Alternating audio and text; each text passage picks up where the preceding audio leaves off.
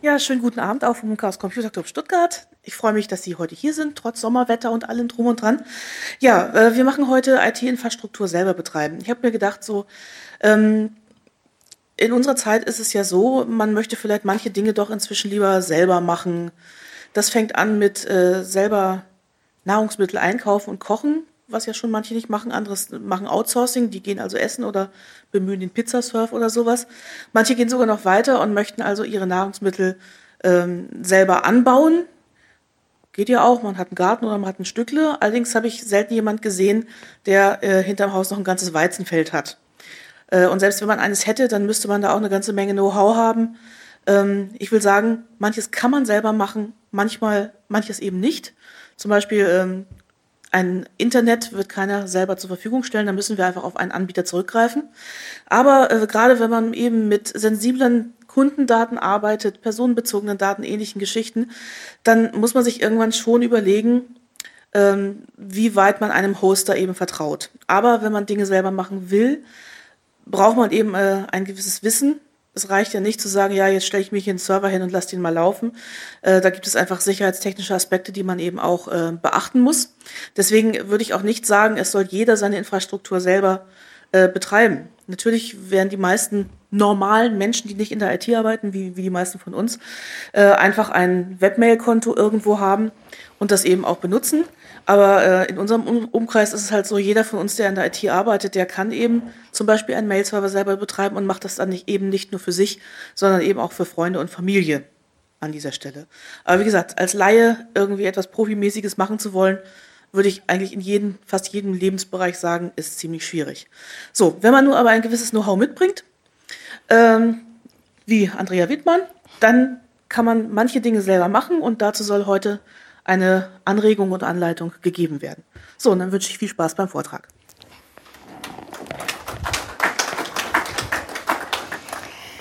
Ja, hallo. Auf der Webseite selber habe ich mich ja mal ein bisschen vorgestellt, meine Historie und alles, was dazugehört, da werde ich ein bisschen was dazu noch sprechen. Insgesamt ist es einfach so, dass wir in heutigen Zeiten halt oft auch Probleme haben mit unseren eigenen Daten, was wir mit denen anstellen wollen. Es gibt die Berufsethik, es gibt aber auch natürlich eigene Sicherheitsbedenken und es gibt natürlich auch einen Bastelethos, den manche einfach verwirklichen wollen. Und letztendlich können das die, sagen wir mal, einfach anregenden Punkte sein oder der Auslöser dafür, weshalb man sich so etwas selber hinstellen möchte. Das ist keine sehr triviale Lösung, aber man kann es tatsächlich mit sehr einfachen und ausgesprochen günstigen Mitteln realisieren. Insbesondere, das werde ich jetzt auch hier im Vortrag zeigen, funktioniert das tatsächlich mit sehr, sehr einfacher Hardware, solange man nicht zu stark ähm, anschließend auch tatsächlich in Form von Ansprüchen ähm, das System belastet, beziehungsweise wenn da auch tatsächlich letztendlich Leute da ähm, mit extrem viel Zugriffen auf der Webseite leben müssen. Was bei mir da wiederum kein Problem ist. Ich arbeite ja praktisch als Verhaltensanalytikerin in eigener Praxis. Das bedeutet, ich habe eigentlich kein riesiges Unternehmen mit, was weiß ich, wie viel Mitarbeitern und natürlich auch entsprechender Menge an Daten, die ich verwalte. Aber die Daten sind sehr sensitiv. Das sind personenbezogene Daten, das sind meine Klientendaten, da sind unter anderem aber auch einfach ähm, praktische Überlegungen mit dabei, wie ich die Daten und wem verantworten möchte. Und es hatte anfänglich bei mir so ein bisschen der Ehrgeiz, das Ganze nicht rausgeben zu wollen. Zum Schluss ist mir dann auch noch aufgefallen, juhu, das Ganze ist sogar noch günstiger, als wenn ich das einem Hoster in die Hand drücke oder einem Dienstleister. Und außerdem brachte ich von Haus aus das Know-how oder so mit. Da war das kein so ein großes Problem für mich. Also, für mich war wichtig, dass die Daten gesichert werden, dass sie im Zugriff gehalten werden. Ich möchte vom Internet aus darauf zugreifen können, wenn ich sie haben möchte, ad hoc, sei es über Smartphone, sei es über einen Laptop oder über mein Tablet. Und ich möchte unter anderem Daten, Behandlungspläne mit anderen austauschen können. Da gibt es natürlich so Helden, die sind da ganz toll. Die setzen sich dann hin, packen ihren Computer aus und tippen lieber Herr Kunde oder lieber Herr Patient. Anbei finden sie ihren Befund inklusive der Empfehlungen, die alle was dazugehören, Medikamentenliste, was ist ich bei einem Arzt zum Beispiel oder eben bei Therapeuten ähnlich wie bei mir, inklusive psychologische Diagnostik oder womöglich noch anbei zusätzlich die Unterlagen, die ich erst vor ein paar Tagen natürlich auch per E-Mail vom Zentrum XY und Z bekommen habe, fröhlich frei per Postkarte durchs Internet. Weil faktisch über jedes System, über die so eine E-Mail läuft, faktisch jedes System, die der Rechner als solches passiert, ohne dass jemals eine Verschlüsselung stattgefunden hat, kann das jeder, wie es ihm frei fröhlich beliebt, abschnorcheln, durchlesen, archivieren und nutzen. Und bei sowas stellt es mir einfach das Nackenfell auf. Es gab da auch schon so den einen oder anderen kleinen Skandal, die sind aber glücklicherweise oder auch nicht, je nachdem, wie man das sehen mag, relativ schnell unter den Mantel des Schweigens gepackt worden. Und dem wollte ich unter anderem auch vorbeugen. Datenhoheit war mir da sehr, sehr wichtig, weshalb ich lieber auch die Mehrarbeit da in Kauf genommen habe. Ja, ein bisschen zu mir. Ich bin als Kind schon von klein auf mit dem Computer aufgewachsen, hatte da schon so praktisch ähm, keinerlei Probleme damit. Mein Vater ist Elektrotechnikingenieur und der hat uns Kinder natürlich ordentlich mit allem Möglichen spielen lassen. Er kannte da eigentlich auch keine großen Probleme. Und so sah es dann natürlich auch aus, dass ich irgendwann mal einen eigenen Computer hatte. Und ich hatte dann irgendwann mal auch eigene Daten. Meine eigenen Daten reichen tatsächlich bis zu meiner Abiturszeit zurück. Und das war ja, das ist schon reichlich lange her. Frauen fragt man ja nicht, nicht nach dem Alter, wie man so schön sagt. Aber ich muss dazu sagen, ganz so taufrisch bin ich wirklich nicht mehr. Und von daher kann ich sagen, ich kann über mehrere Jahrzehnte von der Datensammlung zurückgreifen und habe tatsächlich so manchen Blödsinn, den ich damals veranstaltet habe, bis heute noch in diversen Kryptocontainern vorliegen. Ähm, Datenverluste habe ich selber glücklicherweise auch noch nicht erlebt. Das hatte den großen Vorteil, dass natürlich noch alles da ist. Aber warum das bei mir so ist, hat einen ganz einfachen Grund. Dadurch, dass ich mich mit Computer auskannte, wusste ich von Anfang an, wie man so A, das vermeidet. Und B, sind alle immer zu mir gekommen, haben gefragt, du, mein PC funktioniert nicht mehr. Du, ich kann meine Festplatte nicht mehr lesen. Hallo, die Diskette, die funktioniert nicht mehr. Oder andere ähnliche Dinge. Und da war mir natürlich schon klar, das willst du nicht auch noch selber leben. So nach dem Motto, ach wie bedauerlich, aber glücklicherweise nicht für mich. Und genau nach dem Motto bin ich dann auch tatsächlich vorgegangen. Ich habe mir selber praktisch eigene Lösungen geschaffen. Ich habe dann irgendwann mal auch eine Mailbox gehabt und hatte so eine, sagen wir mal einfach mal, eine sehr bewegte IT-Geschichte mit Kontakt mit anderen über diverse Systeme und wir haben gemeinsam auch verschiedene Dinge veranstaltet. Und was mir damals insbesondere aufgefallen ist, mein Uplink war insoweit zuverlässig. Aber ich hatte ja nicht nur einen Uplink, sondern der hatte wiederum einen. Und bei dem wusste jeder von uns in unserem hiesigen 2.4er-Netz, dass der die Daten, dass der den Mailverkehr, dass der gesamte Verkehr von ihm mitgelesen wird. Das war einfach so üblich. Der hatte den ganzen Tag lang nichts anderes zu tun, als zu gucken, was Person X, Y und Z untereinander jeweils die Leute mit miteinander besprochen, bemailt oder ausgesprochen haben. Wir haben uns dann erst anfänglich mit sogenannten Crash-Mails beholfen. Wir haben also die anderen Systeme einfach direkt angewählt und so unsere Mails dort jeweils abgeladen. Aber wenn wir zum Beispiel im Usenet diversen Datenverkehr mitgeschnitten haben und da waren Datenverkehre dabei, die waren, ich drücke es mal so aus, interessant, die ähm, hat er sich natürlich auch abgeschnorchelt und die sind tatsächlich eben über sein System mitgelaufen und er hat auch sehr wohl mitgekriegt, wer welche Usenet-Gruppen abonniert hatte. Um, und mehr muss man da eigentlich dazu nicht sagen. Also wie leicht man an die Daten an rankommt, habe ich damals schon mitbekommen. Ich habe das ja selber gesehen als Mailbox-Betreiber. Ich hatte ja User, ich musste mich ja nur auf das System einloggen. Da hätte ich eigentlich die Mails meiner User auch lesen können. Weil ich das schon mal gar nicht so ganz so lustig gefunden habe, habe ich mir das verkniffen. Aber definitiv, jedes System, das heutzutage irgendwo bei einem Drittanbieter betrieben wird, da werden Daten gespeichert. Und keiner von denen, absolut gar keiner von denen, verwertet die Daten nicht. Nicht, weil sie äh, mehr oder minder ähm, die netten und nicht so netten sind, sondern einfach, weil die meisten Frauen einfach schlichtweg auch erstmal der einfache Sache Profit schlagen wollen und andere sind auf die Informationen scharf, die dahinter sind. Damit lassen sich sehr gute Profile erstellen. Ja, damit habe ich eigentlich schon einen Teil gesagt. Sowas wie Dropbox, OneDrive und Co., die sind zwar klasse, aber sie haben halt einfach das Problem, erstens mal lade ich meine Daten bei irgendjemand anderes ab und der irgendjemand anderes findet das super toll, dass er daraus was machen kann. Und damit habe ich letztendlich eigentlich das Hauptargument für mich geliefert. Ich habe Klienten, die zum Teil einfach sehr schützenswerte Personen sind. Manche davon stehen sogar in der Öffentlichkeit, zumindest auch deren Angehörige. Und was würde so eine diverse Regenbogenpresse toll finden, käme doch irgendwann mal bei einem Hack sowas fröhlich im Darknet kaufbar raus. Also ich könnte mir eigentlich dann anschließend nur noch vorstellen, würde mir das passieren, dann wünsche ich mir doch bitte, der Boden möge instant unter mir aufgehen und bitte nach Möglichkeit ganz tief und nicht nur zum äh, Vorübergehen von der Bildfläche zu verschwinden. Wie Andrea schon gesagt hat, nicht jeder möchte Hand anlegen, nicht jeder möchte das als System letztendlich auch realisieren. Das ist einfach auch extrem umfangreich und der Zeitaufwand ist nicht von Pappe, muss man auch dazu sagen, weil man muss die Systeme erstmal testen.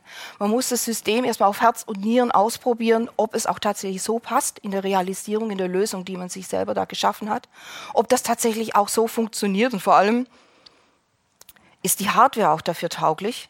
Ähm, wenn mir nach zwei Wochen bereits die Festplatte abraucht, weil ich die falsche ausgesucht habe, dann sehe ich natürlich entsprechend alt aus, wenn ich gleich zum ersten Tag in totaler Begeisterung alles fröhlich darauf abgeladen habe und womöglich produktiven Betrieb darauf veranstaltet habe und dann anschließend nichts mehr über ist. Aus diesem Grund neigen viele Leute dann auch aus Angst, erstens mal etwas falsch zu machen, in der Wartung etwas falsch zu machen, aber natürlich auch, ähm, weil die Hardware kaputt gehen kann und wenn man halt sich nicht sicher sein kann, wie sieht es aus mit der Datensicherung, ähm, einen Fachmann dafür einzukaufen. Kann ich sehr gut nachvollziehen. Ich rate dringend dazu, aber die jeweils auf Herz und Nieren zu prüfen und eventuell mit den Fachleuten auch eine Datensicherungslösung zu finden, die die Daten sicher aufbewahrt, im Sinne von, da schnorchelt keiner was ab. Aber das ist jedermanns eigene Vorstellung, wie man das also lösen mag. Ja, meine Lösung, wie sah die eigentlich aus? Ich habe einen Webserver für meine Webseite. Ich habe noch einen zweiten Server, auf dem meine Cloud läuft. Reden wir erstmal über den Webserver. Ich habe auch unter anderem da auf dem Webserver eine statische Webseite drauflaufen. Das ist kein CMS-System, Content Management System, sowas wie Joomla oder WordPress, sondern es ist definitiv eine statische Webseite. Warum? Weil diese blöden WordPress und Joomla und Co. alle naselang gehackt werden. Sobald so eine Webseite da ist, schreit die faktisch ins Internet, hack mich, hack mich, ich brauch's. Und blöderweise sieht es dann tatsächlich auch so aus, sobald auch nur ansatzweise sich irgendwo eine Lücke in diesem System zeigt, kann man zugucken, wie so blub, blub, blub, eine Webseite nach der anderen einfach flöten geht. Und da ich keine dynamischen Daten auf der Webseite als solches, was meine Webseite selber betrifft, zur Verfügung stelle und da noch einen Blog drauf laufen lasse und, und, und, war mir das eigentlich egal. Also habe ich eine statische Webseite gemacht und die liegt bei mir auf dem Webserver. Da kann jeder hacken, was er will, da gibt es nämlich nichts zum Hacken. Weil man gibt man kann nichts eingeben. Man kann auf die Systeme auch so von außen nicht zugreifen. Das erkläre ich dann nachher auch, wie ich das realisiert habe. Das heißt, man kann nur auf den Webserver zugreifen und nur auf den Content, den der da liefert. Und nichts weiter mehr. Und wenn man eben etwas bekommt, was man nicht editieren kann, dann kann man letztendlich reichlich viel versuchen zu hacken. Wenn der Webserver selber keine Scheunentore offen lässt, also das gesamte System als solches aktualisiert ist, oder man eben nicht irgendwas aus dem vorigen Jahrhundert ausgesucht hat, ist es eigentlich auch kein großes Problem. Es gibt noch ein paar so Helden, die sind dann der Meinung, ja, ju, das ist alles kein Ding. Ich habe ja noch eine uralte Möhre von, was weiß ich, irgendwann mal rumstehen. Da läuft auch sogar vielleicht noch ein uraltes OS2 drauf. Wer sich das antut oder mit einem Windows NT äh, glücklich werden will, der kann da mal zugucken, wie er irgendwann mal, sagen wir, binnen weniger Tage zu Virenschleuder oder zu was anderem mutiert. Ich rate also dringend davon ab, irgendwo auf etwas zurückzugreifen, was nicht derzeit Stand der Technik ist, Stand auch im Sinne von der Softwaretechnik. Gewählt habe ich dazu im Prinzip die verschiedensten ähm, Möglichkeiten und habe mir das also im Kopf ziehen lassen, was möchte ich denn als Hardware verwenden dafür, da komme ich nachher auch noch drauf. Und da habe ich mir mehr oder weniger erst einmal überlegt, was brauche ich denn dafür? Ich möchte gerne A, die statische Webseite haben, also brauche ich einen Webserver. Ich möchte gerne einen OwnCloud-Server haben. Cloud-Lösungen sind klasse.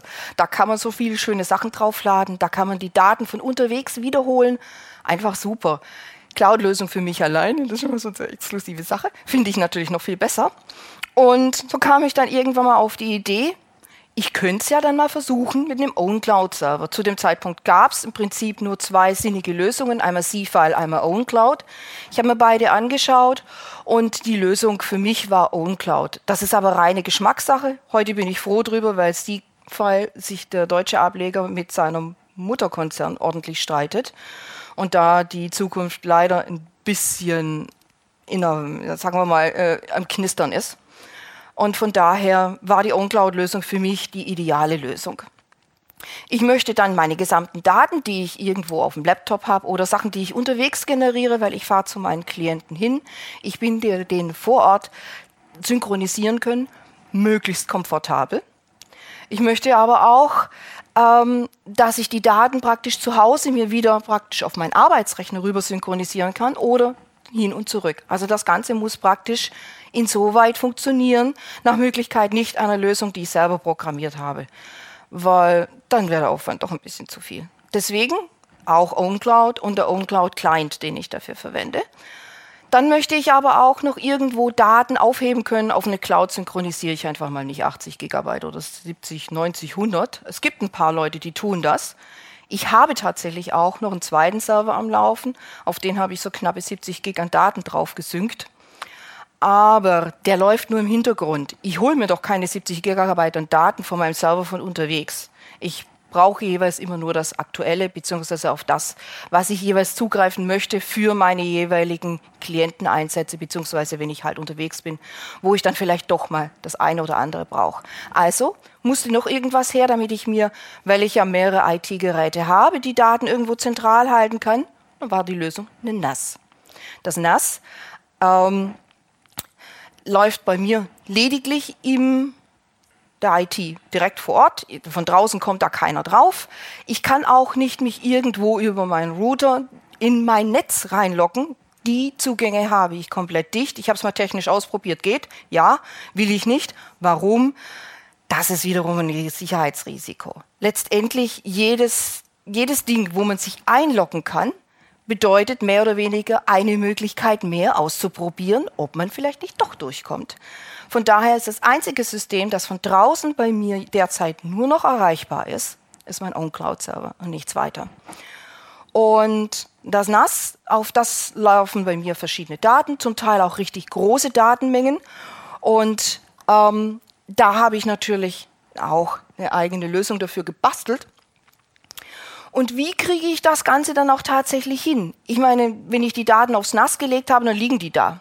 Aber was mache ich, wenn die Festplatte vom NAS-Server abraucht? Oder wenn der ganze Server sich mal so in Luft auflöst.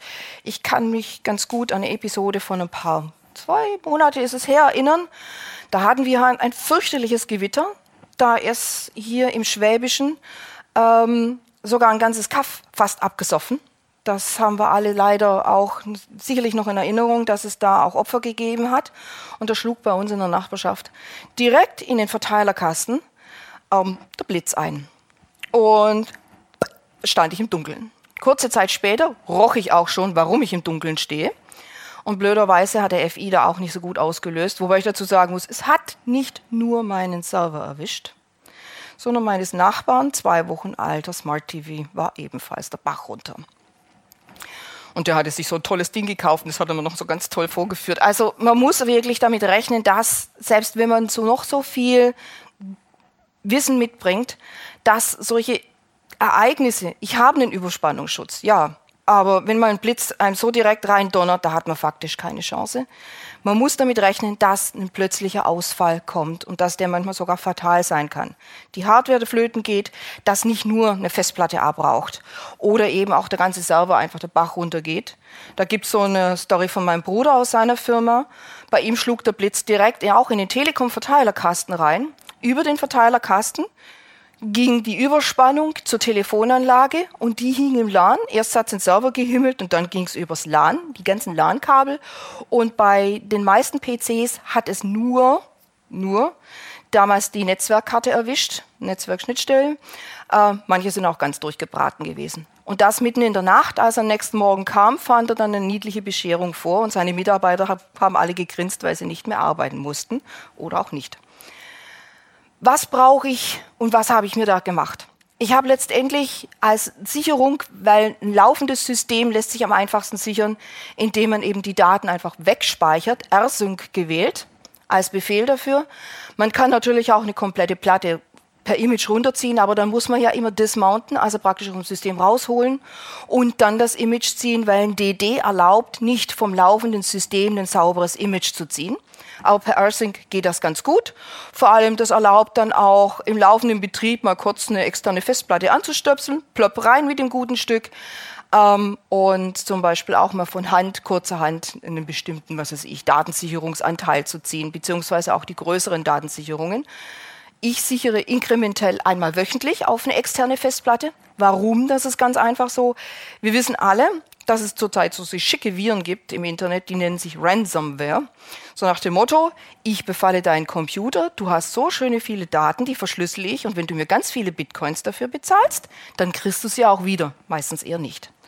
Und damit mir durch diese ganzen Sicherungen, die ich mache, beziehungsweise auch beim Synchronisieren nicht alles flöten geht und der R-Sync mir die gesamten Daten irgendwann mal über den Haufen bügelt, sorge ich dafür, dass ich mindestens drei Iterationen bei manchen Daten, bei manchen sogar fünf Iterationen zur Verfügung habe, so dass ich davon jedenfalls nochmal einen Abzug habe, falls mir doch irgendwelche davon korrumpiert sein sollten.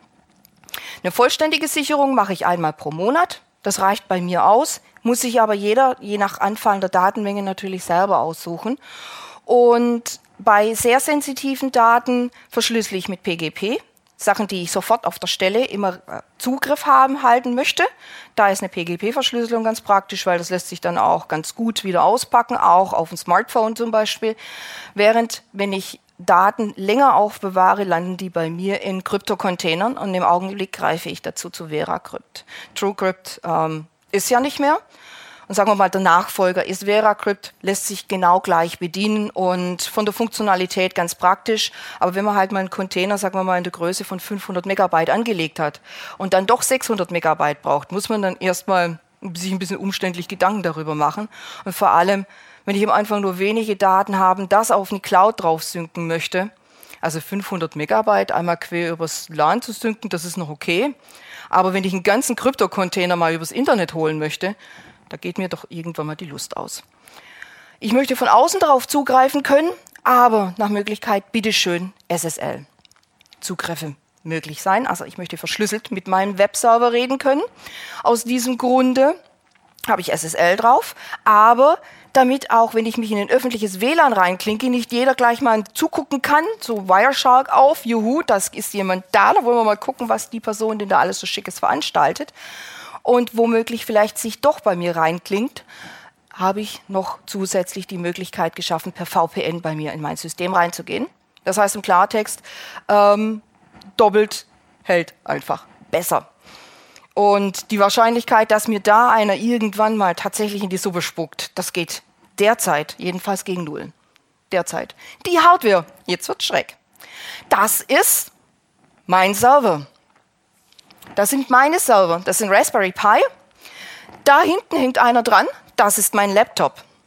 Das ist auch ein Raspberry Pi. Sie können nachher gerne herkommen. Ich nehme ihn auch mal runter und Sie können ihn gerne mal anfassen.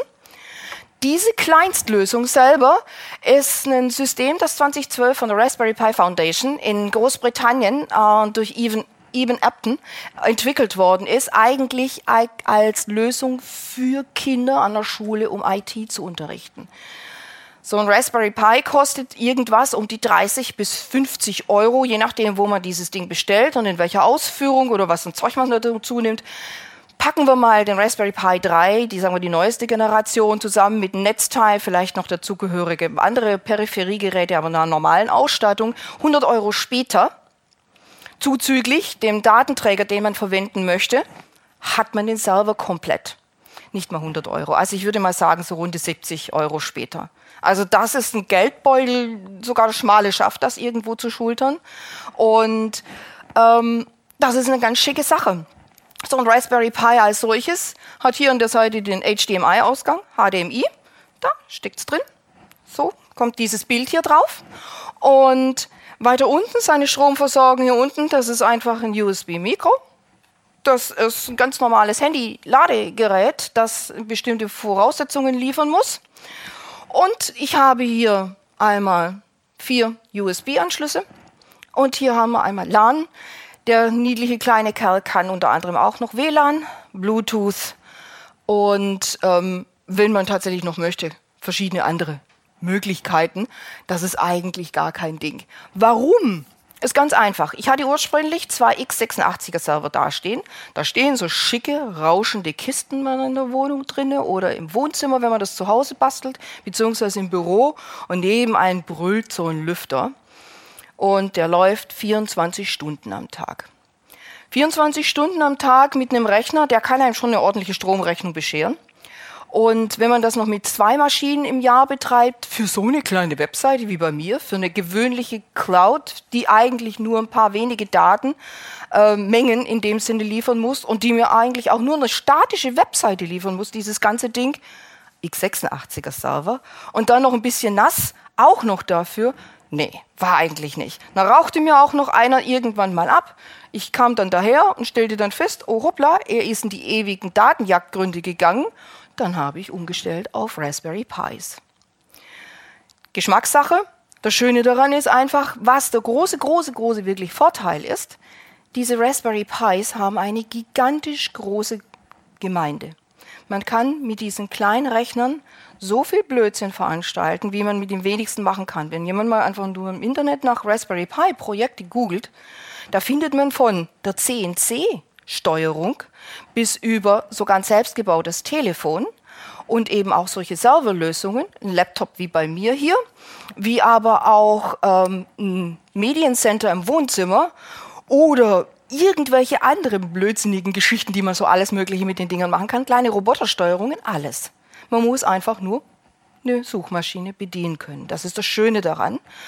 Weiterhin ähm, kriegt man auch regelmäßig Updates auf alles Mögliche und von raspberrypi.org, das ist die Gesellschaft selber, also praktisch die Herrschaften bieten es dort an, hat man letztendlich eine ganz tolle Möglichkeit, sich dann auch das Betriebssystem runterzuholen, das als Image zur Verfügung steht.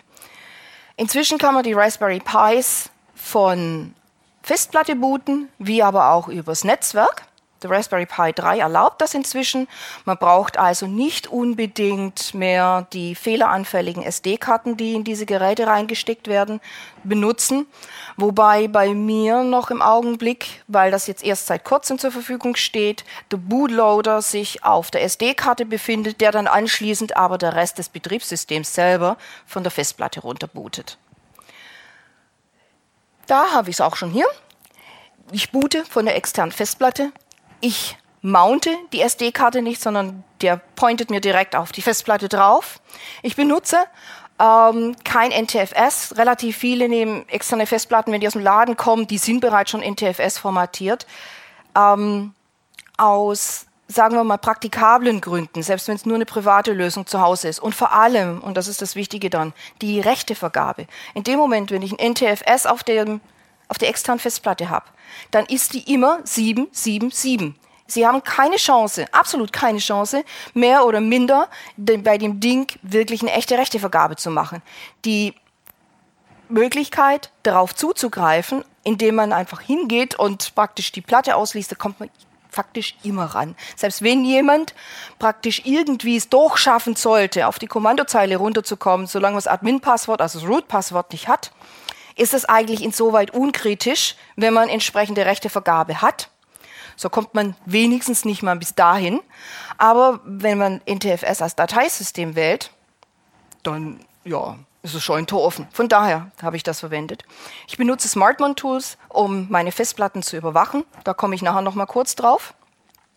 Und bevor ich diese Maschinen in ihren ersten produktiven Einsatz geschickt habe, ziehe ich einfach kurzerhand ein Image. Falls ich unterwegs dann doch feststellen sollte, hoppla, da fällt, gefällt mir was nicht, ich möchte an der Konfiguration was drehen oder sonst irgendwo etwas, ich kann jederzeit einfach ein Image drüber bügeln. Dadurch, dass es so winzig ist, eigentlich funktioniert das Ganze sogar auf einer ganz gewöhnlichen SD-Karte, die direkt im Raspberry Pi drinsteckt, wie zum Beispiel eben bei dem hier. Mein Laptop läuft auf einer SD-Karte. Man muss dazu aber sagen, die SD-Karten sind sehr, sehr schnell korrupt, also korrumpiert. Die, äh, wenn man die mountet und immer wieder schreibt, liest, schreibt, liest, darauf sind eigentlich SD-Karten nicht ausgelegt. Es gibt ganz gute Karten, die halten ein bisschen länger durch und es gibt dann wiederum Karten, die machen keine 14 Tage mit. Und für einen Server würde ich das Risiko nicht eingehen und hoffen, dass es vielleicht doch klappen könnte, weil das geht zu 100 Prozent schief. Man hat einfach schlichtweg viel zu oft Zugriffe drauf, auch Schreibezugriffe. Ja, Hitzeentwicklung, das ist so eine Sache.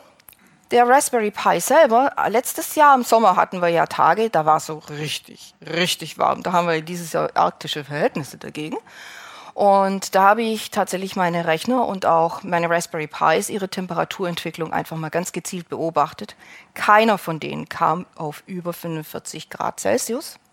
Das ist also absolut unkritisch. Die einzigen, die es nicht so lustig gefunden haben, waren die Festplatten. Die sollte man, und das geht eigentlich relativ einfach, bitte nicht in irgendein Gehäuse reinbauen und hoffen, dass sie in, in, in Stapel von mehreren Festplatten übereinander sich gegenseitig fröhlich wärmen, sondern entweder eine Lösung finden, dass die jeweils einzeln stehen oder eine Lüfterlösung basteln, sodass die Festplatten nicht überhitzen. Das ist das Einzige, wo man wirklich aufpassen muss, dass es temperaturtechnisch zum Problem werden könnte. Ups, das ist ein bisschen weit. Realisierung 2. Ja, ähm, mein NAS selber, dafür verwende ich Samba als Server. Das hier ist meine SMB-Config, die habe ich ein bisschen modifiziert, sodass sie ein klein wenig, sagen wir mal, ähm, anonymisiert ist, also der Pfad, wenn ihr dann später dann auch mal reinguckt, wo ich auch immer meinen Mountpunkt habe. das ist er definitiv nicht. Also ich mounte tatsächlich die Festplatte schon woanders rein, nicht in diesen Path. Aber ähm, so sieht das letztendlich aus. Und das ist genau der Punkt, wo ich vorhin schon gesagt habe. Wir haben eben einfach den Punkt, welche User lasse ich zu? Und da habe ich wiederum eben die Rechtevergabe. Wer darf denn wirklich auf die jeweils freigegebenen Verzeichnisse zugreifen? Beim NAS ist es so, ich kann hier keine Einschränkungen reingeben, wenn ich mit NTFS arbeite. Das ist der Grund dafür. Aus diesem Grunde ist es so aufgebaut. Die 771er bedeutet hier wiederum, dass aber alle User, also jeder, der sich bei mir in mein LAN reinklinken darf und drin ist, der kann tatsächlich auch auf diesen ähm, ja, auf diesen Share hier zugreifen, während ich zum Beispiel für die User, jeden User, der bei mir existiert, der wird dann auch im Samba als User angelegt, einen tatsächlichen eigenständigen ähm, Share eingerichtet habe. Da kommt natürlich dann auch niemand anderes drauf und deswegen steht da auch 0700 drin. Die Folien selber, wie gesagt, könnt ihr von der Webseite runterladen. Genauso auch die längere Variante, also alles das, was ich da erzählt habe, inklusive vielleicht noch ein paar andere Kleinigkeiten wie man das installiert. Das findet man direkt in den Folien drin, inklusive Links in der derzeit aktuelle Webseiten, wo man sich die Anleitung direkt so mit tippen Sie dies, das und jenes ein runterziehen kann. Ähm, der nächste Punkt ist, auf meinem Sampa-Server läuft tatsächlich auch noch ein Webserver mit drauf und zwar nur für meine HTTP-Seite. Und zwar ausschließlich für die nicht verschlüsselte Seite. Aus einem ganz einfachen Grunde habe ich die beiden getrennt, die verschlüsselte und nicht verschlüsselte ähm, Seiten. Beziehungsweise es gibt da zwar auch einen HTTPS-Zugang, aber das hat einen ganz einfachen Grund, das erkläre ich auch gleich. Ähm, ich möchte erstmal warten können an einem Server, also der Webserver ist dann praktisch noch da. Ich brauche dann einfach nur eben die Portweiterleitung in meinem Router ändern. Und damit passt das dann auch schon wieder. Dann leite ich einfach auf den anderen Server. Und Hackerangriffe kommen in allermeisten Fällen, wenn man in die Logfiles von Apache reinguckt, das ist mein Webserver, ähm, automatisiert. Da kommen wirklich solche die üblichen Skriptangriffe. Und um die bisschen abzupuffern, habe ich einfach kurzerhand die Lösung geschaffen, weil jeder, der irgendwie auf meine Webseite geht, bla bla bla, Webadresse, sonst irgendwas, der geht erstmal Standardport 80 auf meine Maschine los. Ich finde auf dem 443er so gut wie gar nichts, also praktisch auf den SSL-Seiten. Also es gab nicht einen einzigen händischen Hackversuch bis jetzt und ich fahre die Lösung seit 2014. Nee, früher 13. Also von daher ist es gar kein so ein großes Ding. Ähm, alternativ zum Apache kann man natürlich auch Nginx nehmen. Beide haben in etwa die gleiche Konfigurationsweise. Apache, den kannte ich halt einfach von früher aus meinen alten Zeiten, bla bla bla. Und aus dem Grunde, hm, was der Bauer nicht kennt. Ne? Also habe ich dann einfach zu Apache gegriffen. Das ist sozusagen für mich so ein Standardding gewesen. Das kann aber jeder halten, wie der möchte. Ähm, meine modifizierten Beispieldateien, also praktisch die 000 Default Conf und die Default SSL, das sind die Standard Beispieldateien ähm, zu meinem Apache, die befinden sich im Handout, da kann man sie sich auch tatsächlich holen, direkt von der Webseite runterladen, wie ich meinen Apache konfiguriert habe. Den habe ich natürlich auch ein bisschen anonymisiert, also man sieht da jetzt nicht genau drin, auf welchem Pfad, wo meine Webseite sich jetzt auf meinem Server befindet, sondern ich habe den einfach mal ein bisschen wieder zurückgesetzt auf die Standardseite. Ähm, nach Möglichkeit geht nicht in var HTML www, nee, var www HTML rein mit eurer Webseite, sondern sucht euch bitte einen anderen Pfad aus. Weil wenn jemand auf den Server kommt oder wenn jemand blind drauf kommen sollte, was passieren kann, manchmal, in ganz extrem seltenen Fällen. Und die setzen dann automatisierte Skripte ab. Die meisten nutzen var www HTML als Pfad in ihren Skripten. Das lässt sich auch ganz gut in den Logs nachlesen, wenn man das bei anderen Servern einfach anguckt, wenn jemand zum Beispiel ein Apache von vor Sintflutzeiten laufen lässt. Da gibt es ein paar so Lücken, wo man tatsächlich dann direkt auf den Server drauf zugreifen kann. Und wenn man, aber die haben keinen richtigen harten Zugriff darauf, aber wenn die halt nun mal ihre Skripte absetzen, die müssen ja irgendwo hin. Und die werden definitiv in den seltensten Fällen wissen, wohin sie ihre Skripte pointen lassen müssen, damit die auch tatsächlich erfolgreich sind. Also dass man praktisch auch in die Konfiguration vom Webserver rankommt. Ich verwende ein SSL-Zertifikat, das ich nicht selber signiert habe. Es wird relativ oft empfohlen, selbst signierte Seiten, äh, ja, SSL-Zertifikate zu verwenden. Fast jede Anleitung, die man im Web findet, hat ein selbst signiertes SSL-Zertifikat. Die Anleitung dazu. Geben Sie da ein OpenSSL bla bla bla und so weiter und so fort. Und dann wartet man zigtausend Punkte und 50 Stunden später ab, bis dann das ganze Zeug generiert ist. Und wenn man dann ganz fröhlich und totaler Begeisterung und vor allem der Kumpel auf die eigene Webseite draufleitet, guck mal, ich habe jetzt SSL, dann steht da in solchen großen roten Lettern des, vom Hersteller oder vom Anbieter des Browsers, diese Seite ist unsicher, Hilfe, Sie holen sich ein Virus, hauen Sie sofort ab. Das kann ich nicht auf meine Praxis-Webseite bringen. Also ich könnte mir es jetzt mal ganz gut vorstellen, so, äh, ich bin Profi und da kommt jemand auf meine Webseite und will dann auch noch die HTTPS-Seite aufrufen und finde dann so eine fette Warnung da drauf. Ah, die freuen sich ja total drüber. Und aus diesem Grunde habe ich ein eigenes Zertifikat mir besorgt, wobei ich natürlich, ich meine, wenn es kostenlos geht, natürlich macht man das auch, habe ich eins von Wosein. Wosein sind Chinesen, aber das ist mir eigentlich egal, weil das ist deren SSL-Zertifikat, mit dem komme ich ganz gut zurecht. Und es gab bisher dahingehend auch keinerlei größere Probleme. Was bei Wosein passieren kann, ist, wenn man tatsächlich auf die verschlüsselte Seite geht, die Antwortzeiten sind vielleicht ein bisschen länger. Einfach weil oft auch die äh, Zertifikate ja von den Browsern gegengecheckt werden. Alternative, wie wir derzeit auf den CCC-Webseiten haben, das Let's Encrypt. Ähm, das lässt sich aber in Apache auch gut einbinden. Da gibt es auf Let's Encrypt sogar wirklich für Debian, was als Betriebssystem auf den Raspberry Pis läuft, das heißt eine Raspbian, ähm, mehr oder minder wirklich die 1 zu 1 Anleitung. Die muss man nur abtippen. Also da kann man eigentlich nichts falsch machen. Let's Encrypt hat nur den großen Vor- oder Nachteil. Die Zertifikate laufen halt einmal monatlich ab. Das heißt, die muss man per Skript dann auch ständig erneuern. Mein Wo-Sein-Zertifikat hält drei Jahre. Ich habe drei Jahre lang meine Ruhe. Wie praktisch, ne? Auch ein bisschen also Faulheit siegt, ne? Und deswegen war das für mich auch ganz gut. Meine Cloud, ich vorhin schon gesagt, physisch ist das ein anderer Server. Das ist im Prinzip genau dasselbe. Grundinstallationsserver, da läuft auch Samba drauf, da läuft auch all das andere drauf, was auf dem anderen drauf ist. Warum ich da auch Samba drauf habe? Ich bin zu faul dazu, mehr oder minder per FTP die Daten quer von Fuß darüber zu schieben. Ich kann das ja auch so, so Point, Click und Drag. Ne? Also das kennt ja jeder. Dann ziehe ich das einfach mal rüber und kann sehr, sehr gut praktisch auch mal auf meine Systeme welche Daten rüberladen. Aber nicht, weil ich es als NAS nutze, sondern einfach nur aus Gemütlichkeit raus. Bei dem ist aber der komplette LAMP-Stack installiert. LAMP steht für Linux, Apache, MySQL. Bei mir ist es MariaDB und PHP. Ähm, das ist die Grundvoraussetzung für OwnCloud. Man braucht PHP, man braucht einen Datenbankserver. Man kann theoretisch gesehen mit SQLite leben. Vergesst es. Ähm, das ist schneller korrumpiert, als man gucken kann. Also aus meiner eigenen Erfahrung heraus, ich habe es mal einfach ausprobiert, wie lange das durchhält, nicht mal eine Woche. Ab dem Moment, wo man mehr als drei oder vier Gigabyte auf die Cloud hin und zurück schaufelt, kriegt SQLite einen Herzinfarkt. Und damit war das Thema gegessen. Also von daher nehmt bitte nach Möglichkeit einen vernünftigen Server. MySQL, MariaDB, beide lassen sich ja, also MariaDB ist ja nur eine Forge davon, lassen sich beide ja genau gleich warten und auch entsprechend installieren ist kein großes Ding. Einfach drauf damit.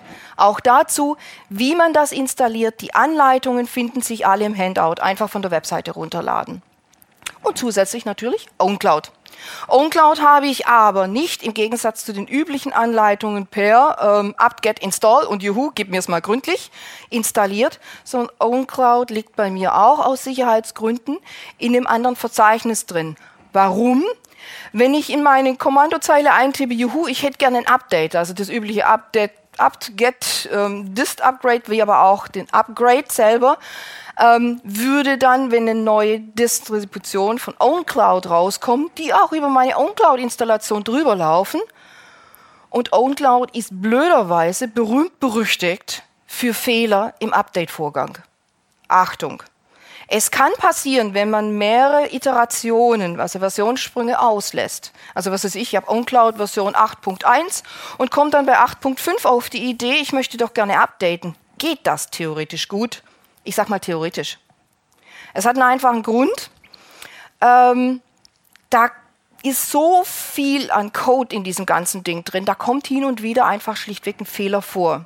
Mir persönlich ist der noch nie passiert, aber wenn man sich durch die Foren von, von OnCloud durchliest, dann findet man reichlich viele Fälle von, meine Daten sind in OnCloud mehr oder weniger flöten gegangen. Leute, wie kriege ich die denn bitte wieder? Autsch. Und aus dem Grunde, OnCloud Updates mache ich nur händisch. Vorher der vollständige Sicherungsvorgang danach läuft das Update drüber. Falls ich dann doch tatsächlich meine Daten zurückspielen muss und die Datenbank wieder zurückspielen muss, ist es dann anschließend wenigstens kein Weltuntergang. Aber niemals updatet man OwnCloud zusammen mit dem Rest des Systems oder den restlichen Paketen das geht einfach nicht gut. Und ich gehöre wirklich zu den Leuten, da, ähm, ich habe mir ein kleines Skript gebastelt, beziehungsweise ein Alias eigentlich nur. Da steht wirklich drin, ähm, update, update, upget, upgrade minus y, ja. Und natürlich das übliche und und und das ähm, dist upgrade und dann gehe ich Kaffee trinken. Und irgendwann mal komme ich wieder und dann ist alles gut gegangen und wenn ich wiederkomme, ist nicht alles gut gegangen. Ja, dann hole ich halt mal kurzerhand per Async meine Daten wieder zurück, beziehungsweise eben die Sicherung. Das ist alles kein großes Ding. Wichtig ist einfach nur, dass man vorher einfach weiß, sichert bitte eure Daten, sichert nach Möglichkeit euer System. Die Datensicherung der DB mache ich automatisiert über MySQL Dump. Das ist ein Tool, einfach danach mit per Suchmaschine suchen. Das Ding sichert bis zu gewünschte Anzahl an Iterationen ist absolut kein Problem. Da hat man dann praktisch einen regelmäßigen Dump der Datenbank und damit ist die mehr oder minder ja dann auch immer wieder verfügbar. Insbesondere dann, wenn zum Beispiel eben bei einem Update irgendwas flöten geht. MySQL Dump kann man natürlich auch händisch auslösen oder eben den Dump der DB selber durchführen. Das ist eigentlich kein so ein großes Ding. MyPHP lasse ich aus. Warum? Jeder Hinz und Kunz von ScriptKitty und Hacker liebt MyPHP für alles auf dieser Welt. Aus einem ganz einfachen Grund. Damit kann ich im Prinzip einen kompletten Datenbankserver abräumen. Dieses Ding ist ein Scheuntor ohne Ende. Gewöhnt euch die Kommandozeile an. Shell beißt nicht, wenn man wirklich weiß, was man da eintippt. Schlimmstenfalls, wenn man es nicht weiß, es gibt immer noch die Manual Pages, M-A-N, ein Leerzeichen und dann den Befehl eingeben. Das ist alles kein Ding. Oder allerschlimmstenfalls, wenn man wirklich gar nicht mehr weiterkommt. Es gibt wahnsinnig viele schöne Hilfeseiten, Foren im Internet, wenn man irgendwo was nachgucken möchte. Da Debian sich ähnlich wie Ubuntu ebenfalls bedienen lässt. Die Ubuntu-Users, die haben eine sehr, sehr große Gemeinde hier in Deutschland, Ubuntu-Users. Die DE-Seite ist klasse. Die Wiki von denen ist ebenfalls klasse. Die kann ich wirklich ohne Einschränkung empfehlen. Das steht jetzt nicht in den Handouts drin. Behaltet es einfach im Hinterkopf, wenn was ist. Wenn es bei euch ganz, ganz fürchterlich brennt, und es sich nicht kilometerweise ähm, Stunden oder Tage fordert, dass man da mehr oder weniger Zeit reinsteckt, dann könnt ihr uns auch gerne im CCC anschreiben. Ähm, entsprechend dann halt auf der Webseite nachschauen. Ja, was habe ich dann noch gemacht? Ich habe von unterwegs meinen Zugriff via VPN, wie vorhin schon erwähnt. Und damit das auch natürlich nicht allzu teuer wird, Router sind ja auch keine billiger Spaß, ich habe eine Fritzbox. In der Fritzbox habe ich eine Portweiterleitung, wie gesagt, eingerichtet für den Port 80, für die HTTP-Seite, den Port 443 auf die verschlüsselte Seite und damit ist immer Ende im Gelände. Bei Bedarf kann man bei mir, wenn ich jetzt benutzen möchte, noch der, schalte ich dann die Portweiterleitung für meinen Mumble-Server frei. Ich habe noch einen Mumble-Server auf einem anderen Rechner laufen, also auf einem anderen Raspberry Pi. Ähm, aber letztendlich auf der Fritzbox macht man nicht alles auf, weil je mehr Ports, desto schönere Scheunentore, desto mehr Möglichkeiten. Und scannt bitte, da gibt es einschlägige Webseiten, eure eigenen Ports zu Hause erstmal ab, um zu gucken, ob da wirklich nicht noch was zufällig offen sein sollte. Und wenn da irgendwo eine Nummer drin steht, außer 80 und außer 443 und außer 5060 und 5061, dann bitte Google danach oder meinetwegen, was ist ich, Startpage oder DuckDuckGo, sucht eine Webseite, die euch erklärt, was so eine spezifische Portadresse das ist, die da offen ist. Was ist 5060 und 5061? Heutzutage hat man Telefonanschlüsse, die ähm, per Internettelefonie funktionieren. Das sind die beiden Portadressen, die da per Standard verwendet werden. Ich benutze Smartman-Tools, wie vorhin schon erwähnt. Fail to Ban für Leute, die sich trotzdem mal mit dem Hacken geben wollen, damit man nach einigen Versuchen einfach die Herrschaften ausgesperrt kriegt. Eine modifizierte HT-Access aus einem ganz einfachen Grunde. Ich habe noch ein paar Kolleginnen und Kollegen, die verlinken auf meine ganz alte Webseite. Da gab es aber anders benamste Unterseiten. Und die landen dann auf einem 404er. Hier ist nichts. Das ist natürlich dann blöde, wenn Leute dann praktisch auf den Link klicken. Also mache ich ein Redirect via, via HT Access und ich verwende noch die sogenannte 6G Firewall. Das ist faktisch nichts anderes als eigentlich ein bisschen Scripting innerhalb der HT-Access. Ähm, die, die schlimmsten Monster, die derzeit so als automatisierte Hackerangriffe im Web durch die Gegend schwirren, einfach mal von Haus aus abfängt. Die muss man einfach auch per Suchmaschine nachgucken. Das ist ein ewig langer Code, den kopiert man dann einfach in die HT-Access rein. Wer sich den Gedanken dazu machen möchte und das Ding durchguckt, das ist einfach nur Standard-Skriptsprache. Also das ist eigentlich nichts Weltbewegendes. rsync ausschließlich zur Datensicherung, VeraCrypt als Container zum Sichern von Daten, die ich länger aufbewahre, auch das Zeug fürs Finanzamt, muss hier auch nicht unbedingt jeder abschnorcheln. PGP, wenn ich Sachen habe, die ich eben nur kurzfristig verschlüsselt haben will. Ich habe einen eigenen XMPP-Server am Laufen. Da bin ich der einzige User drauf, weil ich wollte gerne eine Jabber-ID haben, die es nur einmal auf dieser Welt gibt und die heißt nämlich eben meine. Dann habe ich noch einen Mumble-Server oder Murmur heißt der eigentlich, der Server selber. Der läuft bei mir auf einer extra Maschine. Zusammen mit dem XMPP-Server. Und das ist sozusagen, oder diese Maschine, wohlgemerkt, ist auch so einer hier. Wenn dann nach Möglichkeit, also meine, äh, meine, ja, sagen wir mal so, mein Büro, wie aber auch meine Wohnung, die denkt selber. Ähm, irgendwann mal sagt sie vielleicht auch noch Hallo Andrea zu mir. Das wäre ja vielleicht auch mal nett. Aber im Moment nicht. So, das war's im Wesentlichen. Technische Inhalte, speziell wie man diese Dinger installiert, findet ihr alle im Handout. Als Tipp, wenn ihr einen doppelseitigen Drucker irgendwo aufgetrieben kriegt, nehmt ihr das Handout, das ist nämlich genau in der richtigen Größe, doppelseitig ausdrucken unter der Einstellung Booklet, dann hat man ein A5-Büchlein, wenn man das nämlich später in der Mitte faltet, das man sogar blättern kann. Direkt einfach holen. Fragen dazu?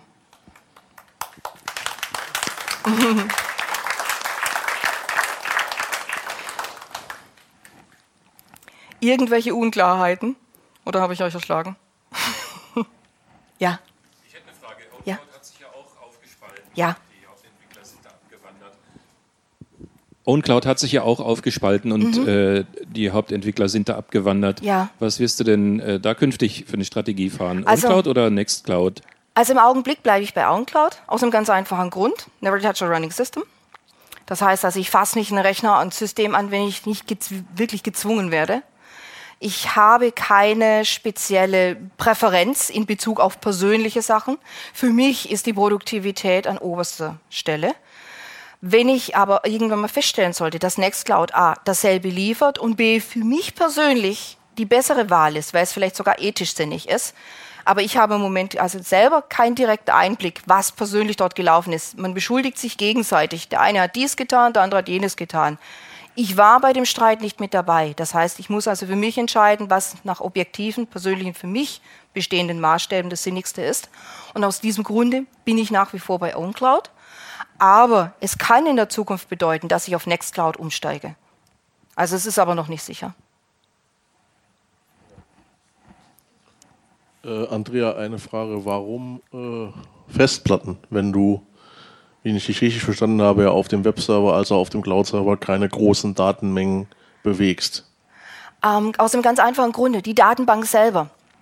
Da sind ständige Zugriffe auf diesem Ding drauf. Und wenn ich mehr oder minder ähm, dafür einen USB-Stick oder sonst irgendwas nehme, Flash-Speicher verträgt das nicht so gut in der gesamten Konstellation.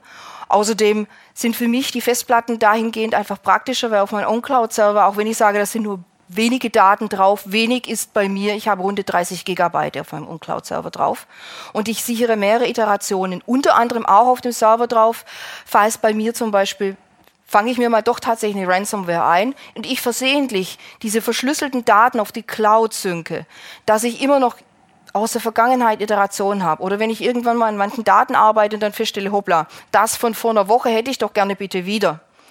Dann muss ich mir das Zeug natürlich auch wiederholen können. Und wenn ich zwei oder drei Iterationen habe, passt das. Und es bestünde die Möglichkeit, eine SSD dafür zu nehmen. Von der Größe her würde das passen. Aber für mich waren HDDs in dem Fall halt einfach, sagen wir mal, die Lösung, die da ganz gut mitgemacht haben. Vor allem habe ich doch lange Jahre Erfahrung eben auch im Mailbox-Betrieb gehabt und meinen anderen Systemen, die ich hatte, dass ich mit Festplatten ganz gut gefahren bin. Theoretisch gesehen, für so einen ganz, ganz kleinen Einsatz kann man aber auch wirklich gute USB-Sticks zum Beispiel verwenden. Kein Ding. Also da ist jeder frei nach Schnauze. Dann hat man auch nicht mal mehr die Geräuschkulisse, die so eine tickernde Festplatte von sich geben könnte. Also wenn man es absolut geräuschlos haben möchte. Ja, ich dachte jetzt eher an die Temperaturentwicklung als ans Geräusch. Also Ja, wobei die Festplatten nicht sehr heiß werden. Also letztes Jahr hatte ich bei mir im Raum, in dem bei also die, die Maschinen laufen, auf den Festplatten Maximaltemperaturen von 40 bis 45 Grad. Das hielt sich in Grenzen. Obwohl eigentlich die Außentemperatur auch nicht viel höher war. Ich habe sie einfach nur in den Luftstrom gestellt und dadurch wird die Abwärme sehr, sehr schnell praktisch abtransportiert. Also man braucht nicht mal eine Klimaanlage oder sowas. Da reicht der handelsübliche Baumarktlüfter. Dort tatsächlich.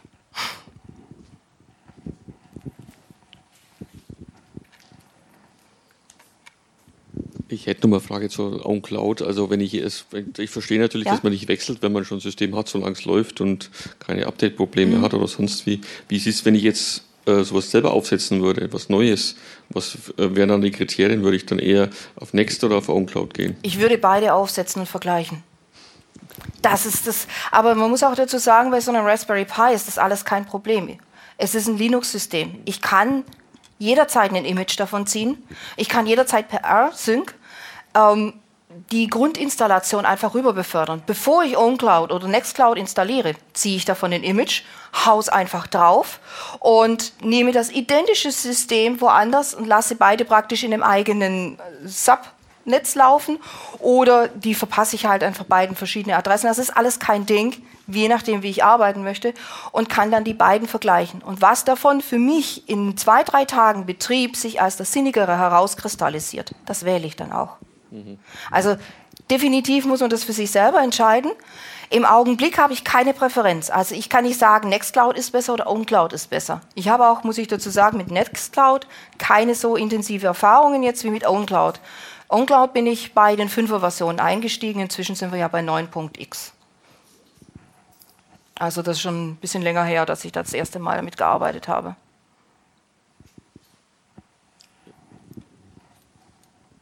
Hinter dir. Äh, um das gesamte System von außen zu erreichen, müsste man ja, also muss ja erstmal ein DNS-Alias äh, gegeben mhm. sein.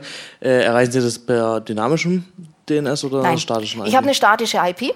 Okay. Ähm, direkt bei mir beim Provider gebucht, wobei ich dazu sagen muss, ich habe einen Business-Internet-Account und bei dem waren ursprünglich mehrere statische IPs dabei.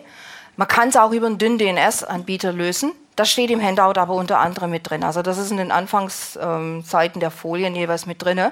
Das ist letztendlich eigentlich egal, was natürlich blöde aussieht. Wenn man eine professionelle Webseite hat und per dünn DNS darauf verlinkt, da steht dann oben drin, ich bin der dünn DNS-Anbieter, ähm, praktisch als Domain und dein Name davor zwar als Subdomain, aber das sieht nicht ganz so dolle aus.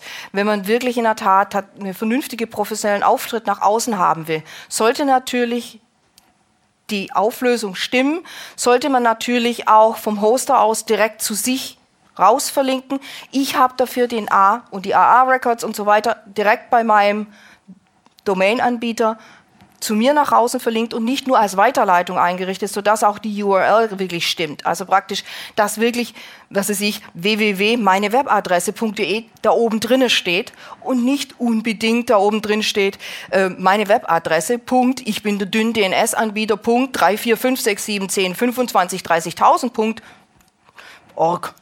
Und dann passiert dann das, was wir mit NoIP vor ein paar Jahren hatten. Microsoft lässt NoIP für mehrere Monate abschalten und Massen von dünn DNS-abhängigen Usern saßen für fast drei Monate auf dem Trockenen, weil auf ihre Seiten nicht mehr verlinkt worden ist, beziehungsweise nicht mehr weitergeleitet wurde, weil ja erstmal Richtung dünn DNS-Anbieter aufgelöst worden ist, beziehungsweise dann halt über das gelaufen ist. Ähm, wenn er da in der Suchmaschine mal bemüht, also NoIP war 2015 für fast drei Monate vom Bach runter und zwar nur ein Teil der Webseiten, weil es ein paar Seiten gab, wo unter anderem halt nun mal Viren verschleudert worden sind oder eben Spam-Mails rausgejagt wurden und, und, und und von dort aus auch so ein paar andere Kleinigkeiten liefen.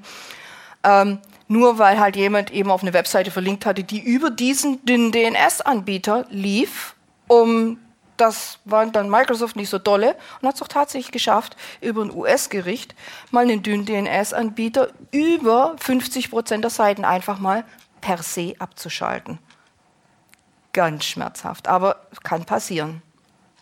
Und so habe ich für mich persönlich die statische IP-Adresse gewählt und wenn man bei einem Anbieter, Domain-Anbieter praktisch eine Webseite bucht, oder besagt nicht eine Webseite, eine Domain bucht, hostet man nicht dort, also man kauft nicht das Hosting-Paket ein, da also, muss man aufpassen. Hosting ist das, wo ich tatsächlich dann physisch meine Daten liegen habe. Habe ich die dort, hoste ich dort. Ich hoste bei mir zu Hause auf Raspberry Pis. Oder in der Praxis, je nachdem, wo ich das halt haben möchte. Wer zuerst? Ja. Ähm, Habe ich das richtig verstanden? Ähm, Sie haben praktisch Ihre Betriebssysteme auf externen Platten und nur der Bootloader ist auf so einer ja. Micro-SD-Karte. Mhm. Bedeutet das, dass beim ähm, Zugriff auf die Micro-SD-Karte im Wesentlichen nur ein Lesezugriff stattfindet? Nur. Und ausschließlich, ausschließlich, auf die Boot. Ja, genau. Direkt und auf den Bootloader und sonst nichts. Und falls die dann doch mal abschmieren sollte, lässt sich wahrscheinlich der Bootloader sehr leicht rekonstruieren, ohne dass die, das eigentliche System äh, beeinträchtigt Der Bootloader ist, ist eine einzelne Datei. Okay. Und den kopiert man eigentlich auf die nächste x-beliebige SD-Karte und damit ist es gegessen.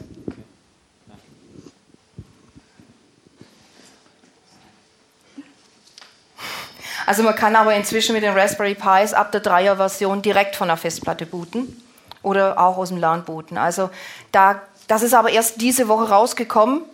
Das blöderweise die Anleitungen, das ganze Zeug dazu, das ist jetzt gerade eben erst in der Mache an der Raspberry Pi äh, Foundation und das konnte ich jetzt selber noch nicht technisch bei mir zu nachvollziehen und aus dem Grunde habe ich das jetzt noch nicht mit drinne. Aber man kann tatsächlich direkt von der Festplatte booten. Wobei man sagen muss, man darf natürlich nicht erwarten, dass diese Dinge die Performance liefern, die natürlich so ein großer Server, sagen wir mal, einfach schafft, das ist ein USB 2.0 Anschluss. Aber eine Webseite, die schnell genug antwortet, also wenn man praktisch auf meine Webseite geht, da merkt man nicht den Unterschied. Nicht wirklich. Erstens mal ist es eine statische Webseite, da wird ja nicht viel geladen. Und zweitens mal, wenn ich auf meine Cloud drauf gehe, also wie gesagt, ich schiebe jetzt nicht gigabyteweise die Daten drüber, wobei ich schon einen relativ, sagen wir mal, breiten Internetanschluss habe. Insbesondere durch meinen Business-Anschluss selber habe ich eine deutlich höhere Upstream. Äh, ah. Von daher ist es natürlich dann auch deutlich besser. Achtet bitte darauf, der Reverse-DNS-Eintrag, der verrät manchmal noch den vorherigen IP-Adresseninhaber. Da war ich anfänglich auch ein bisschen faul.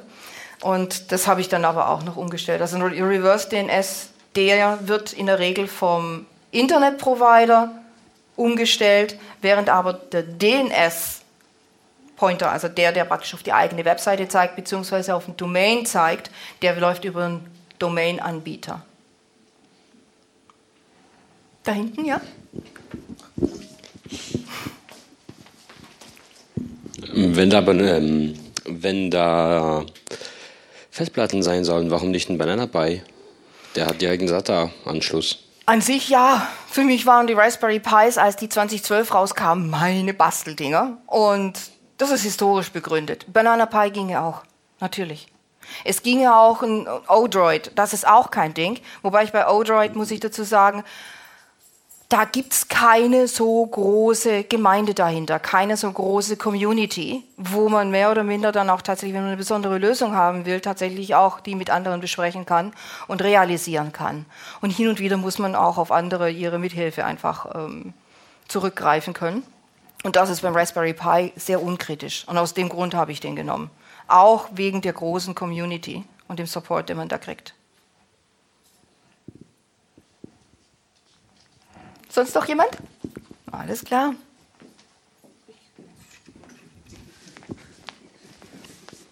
Ja, dann ganz herzlichen Dank, Andrea. Ja, gerne. Ähm, ich fand es heute Abend ganz klasse. Du hast alles gepredigt, was ich auch immer predige. Nur das Zertifikat hätte ich nicht beim Chinesen geholt. Aber äh, äh, es ist tatsächlich so, was haben wir denn heute mitgenommen?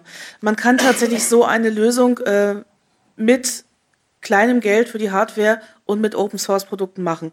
Ich selber werde ja auch häufig gefragt, was, du arbeitest beruflich mit Open Source Produkten? In Klammern ja, bis auf ganz wenige Ausnahmen machen wir das so. Und dann fragen wir, was, das geht? Und man kann doch da keinen verklagen, weil was kaputt ist. Ja, Entschuldigung, wenn bei Microsoft was kaputt ist, kann ich auch versuchen, die zu verklagen, aber das hilft mit meiner direkten Arbeit eigentlich auch nicht weiter.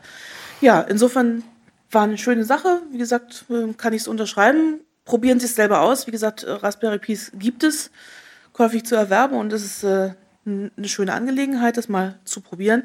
Und für bestimmte Anwendungsfälle kann das die Lösung sein.